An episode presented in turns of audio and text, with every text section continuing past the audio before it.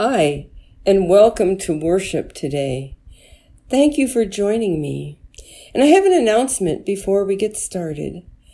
This is my last Sunday as the interim pastor at Calamus Lutheran Parish. So this will be my last time to have you listen to me. And I want to thank you for tuning in and supporting me and now I'm hoping that you will continue to tune in and support your new pastor. Pastor Leah will beginning next week. And I just want you to know how much I've appreciated being your pastor and how much I will miss you, but you will continue to be in my thoughts and my prayers. Now we will begin worship with the confession and forgiveness. In the name of the Father, and of the Son, and of the Holy Spirit. Amen. God of all mercy and consolation, come to the help of your people, turning us from our sin to live for you alone. Give us the power of your Holy Spirit, that we may confess our sin, receive your forgiveness, and grow into the fullness of Jesus Christ, our Savior and Lord. Amen. Let us confess our sin in the presence of God and of one another.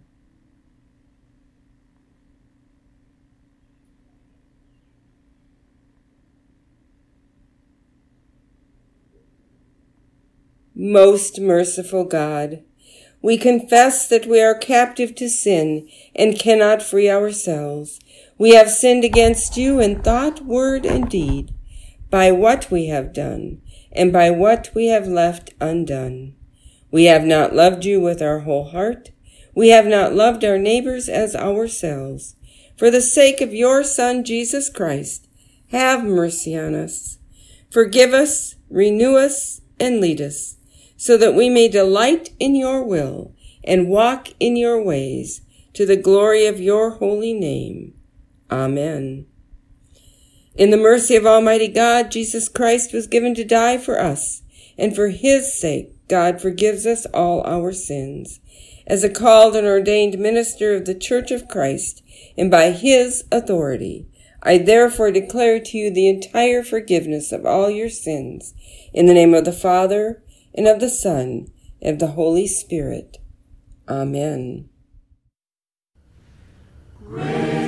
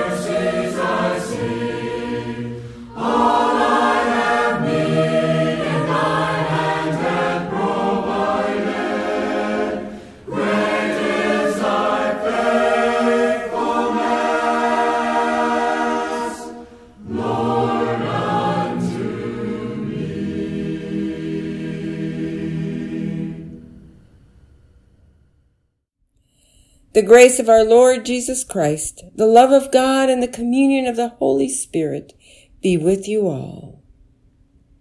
Let us pray. O Lord God, your mercy delights us, and the world longs for your loving care. Hear the cries of everyone in need, and turn our hearts to love our neighbors with the love of your Son, Jesus Christ, our Savior and Lord. Amen. The Holy Gospel according to Luke. Glory to you, O Lord. Just then a lawyer stood up to test Jesus. Teacher, he said, what must I do to inherit eternal life? He said to him, What is written in the law? What do you read there? He answered, You shall love the Lord your God with all your heart, and with all your soul, and with all your strength, and with all your mind, and your neighbor as yourself. And he said to him, You have given the right answer. Do this, and you will live. But wanting to justify himself, he asked Jesus, And who is my neighbor? Jesus replied, A man was going down from Jerusalem to Jericho and fell into the hands of robbers, who stripped him, beat him, and went away, leaving him half dead. Now by chance a priest was going down the road, and we saw him. He passed by on the other side. So likewise a Levite, when he came to the place and saw him, passed by on the other side. But a Samaritan, while traveling, came near him, and when he saw him, he was moved with pity. He went to him and bandaged his wounds, having poured oil and wine on them. Then he put him on his own animal, brought him to an inn, and took care of him. The next day he took out two denarii, gave them to the innkeeper, and said, Take care of him, and when I come back, I will repay you whatever more you spend. Which of these three do you think was a neighbor to the man who fell into the hands of the robbers? He said, The one who showed him mercy. Jesus said to him, Go and do likewise. The Gospel of the Lord. Praise to you, O Christ. Who is our neighbor? This question has been asked many times since the lawyer asked Jesus all those years ago. The easy answer would be everyone. But it is, is it really that simple? There is so much that gets in the way of thinking of everyone as our neighbor, a person we should love. A neighbor is usually thought of as someone who lives near to us. Isn't that where we get the term next door neighbor? Some neighbors are wonderful, caring people. We love living near them. We count on them to watch over us as we watch over them. It makes living in our neighborhood enjoyable. Then there are the neighbors we don't agree with. The way we live our lives, lives is extremely different from their lifestyle. They may be loud while we enjoy quiet. They may not mow their lawn as often as we think they should. They may look different or dress different. They may seem unfriendly because they don't say hi when we see them. We form our opinions of them, and we don't want to call them a neighbor, even if they do live next door. Avoidance is one way to choose who your neighbor is. It is the way it was handled in Jesus' story of the Good Samaritan. The priest and the Levite chose their neighbor by avoiding a situation they did not want to be involved with. They had no time or no desire to help the man who was left to die on the side of the road. They did not see him as a neighbor. We don't know what their excuses were for not helping. Could it be like us, who avoid the neighbor who doesn't seem to have our same values? We don't stop to see what we can do to understand them. We go out of our way to avoid them. We are no better than the priest and the Levite. We turn our backs and keep on walking. We have chosen to not accept them as our neighbor. The term everyone obviously does not apply. But when it comes to helping the neighbor we like, we go out of our way to show our appreciation for them and would do anything to support them. We then become more like the Samaritan. We see a need and we come to offer aid. The Samaritan did not stop to wonder who this man was, what his values were, if he thought or believed as the Samaritan did. The Samaritan didn't hesitate to offer help. He chose to live out the idea that our neighbor is anyone who needs us, no matter who they are or what they believe or where they live. The simple motto is love God, love your neighbor. In that case, everyone becomes our neighbor. In the Message Bible, the translation says we should love the Lord with all our passion and prayer and muscle and intelligence, and that we love our neighbor as we love ourselves. So if we are going to live the motto, love God, love your neighbor, we are called to be passionate in our love Passion is a strong emotion that goes beyond passive love. It is loving with your whole being. The Samaritan had a passion for helping this stranger, and that passion stirred him to action. Then we are called to love the Lord with prayer. It can be a prayer of thanksgiving for all God has done for us or a prayer for strength that we need to continue to show our love. We need prayer daily to sustain us in all that we do. I'm sure the Samaritan was saying many prayers as he ministered to the man who was close to dying. He knew they both needed God's help. But the Samaritan also needed muscle. He needed all the strength he had to take the man to the inn where he could rest and be cared for. We also need muscle. We can't just talk about caring for our neighbors. We have to be moved to action, and action takes muscle. And lastly, we are called to use our intelligence. The Samaritan had to think through what was best for the injured man. We too must use our intelligence. Each situation needs a different strategy. It takes thinking through what is best for all involved. It is only then that we can be sure all who need our care and support are receiving what they need. Who is our neighbor? It is a question that will continue to be asked, and the answer everyone does not answer the question. The answer sounds right, but it's too easy. If you really mean everyone, then you have a lot of work to do to care for them. Are you ready for such a daunting task? If not, why don't you start small and treat all around you as if they are your neighbor, even if you don't understand their lifestyle or their life choices? Embrace them as your neighbor and love them as you love the Lord. Use passion, prayer, muscle, and intelligence. They are all gifts from God and can be used to show God's love to all you encounter. Remember the Samaritan.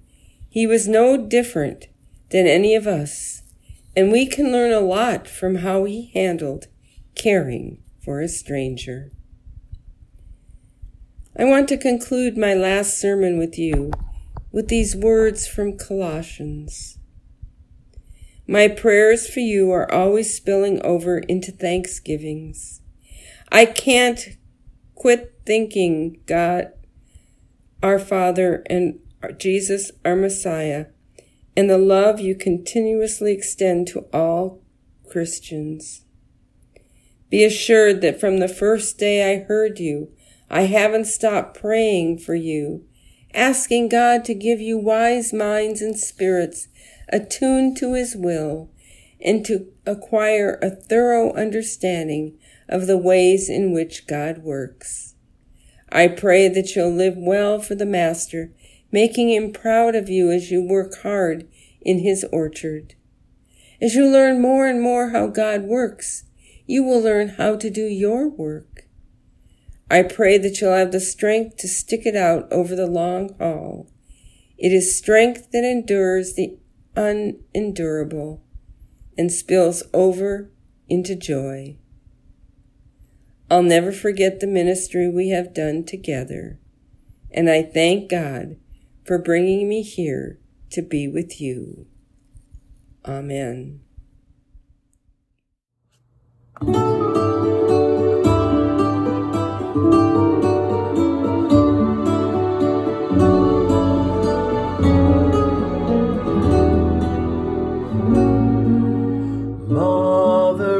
God, you gave me birth in the bright morning of this world. Creator.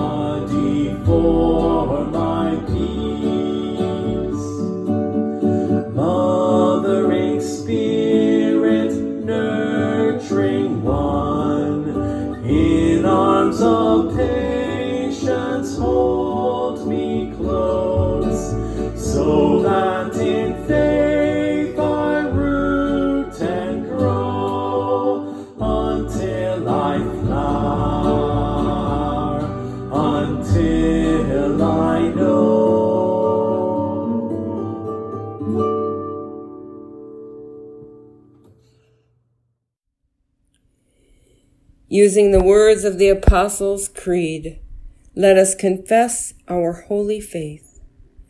I believe in God the Father Almighty, creator of heaven and earth.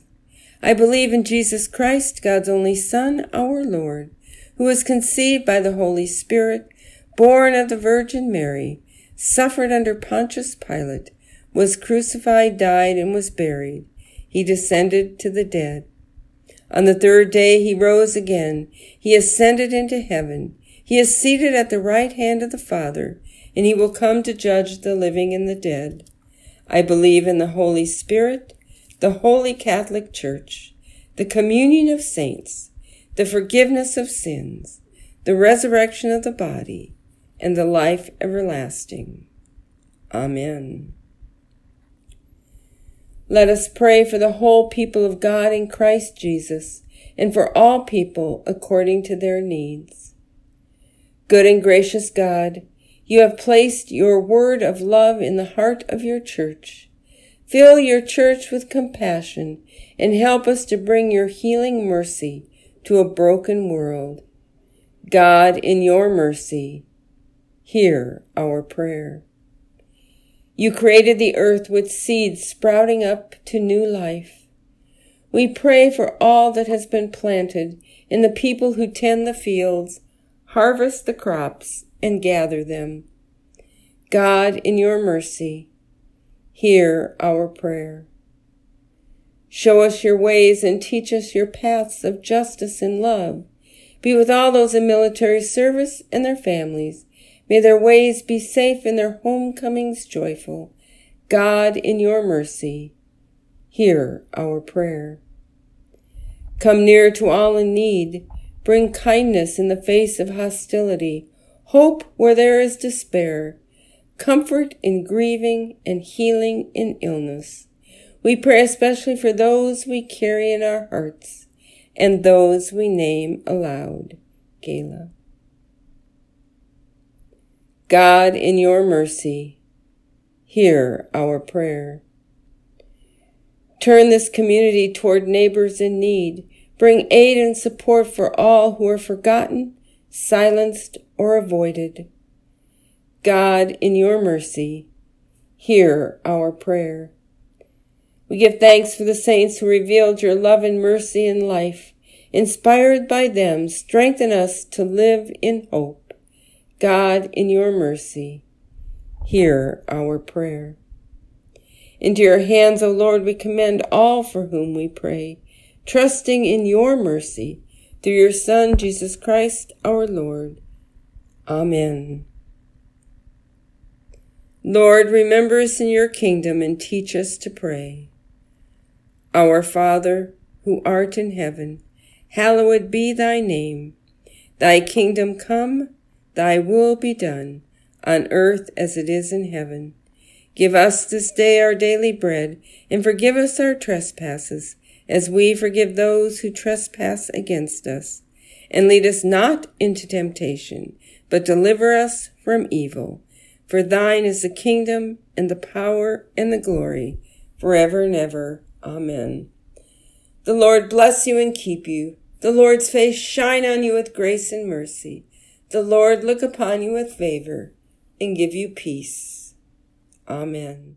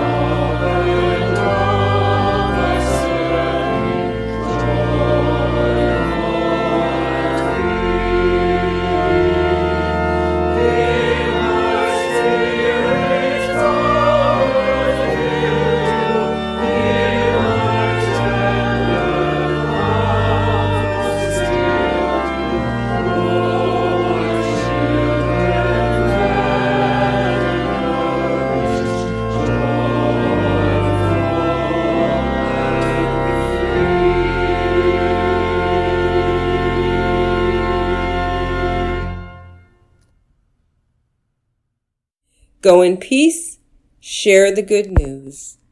Thanks be to God.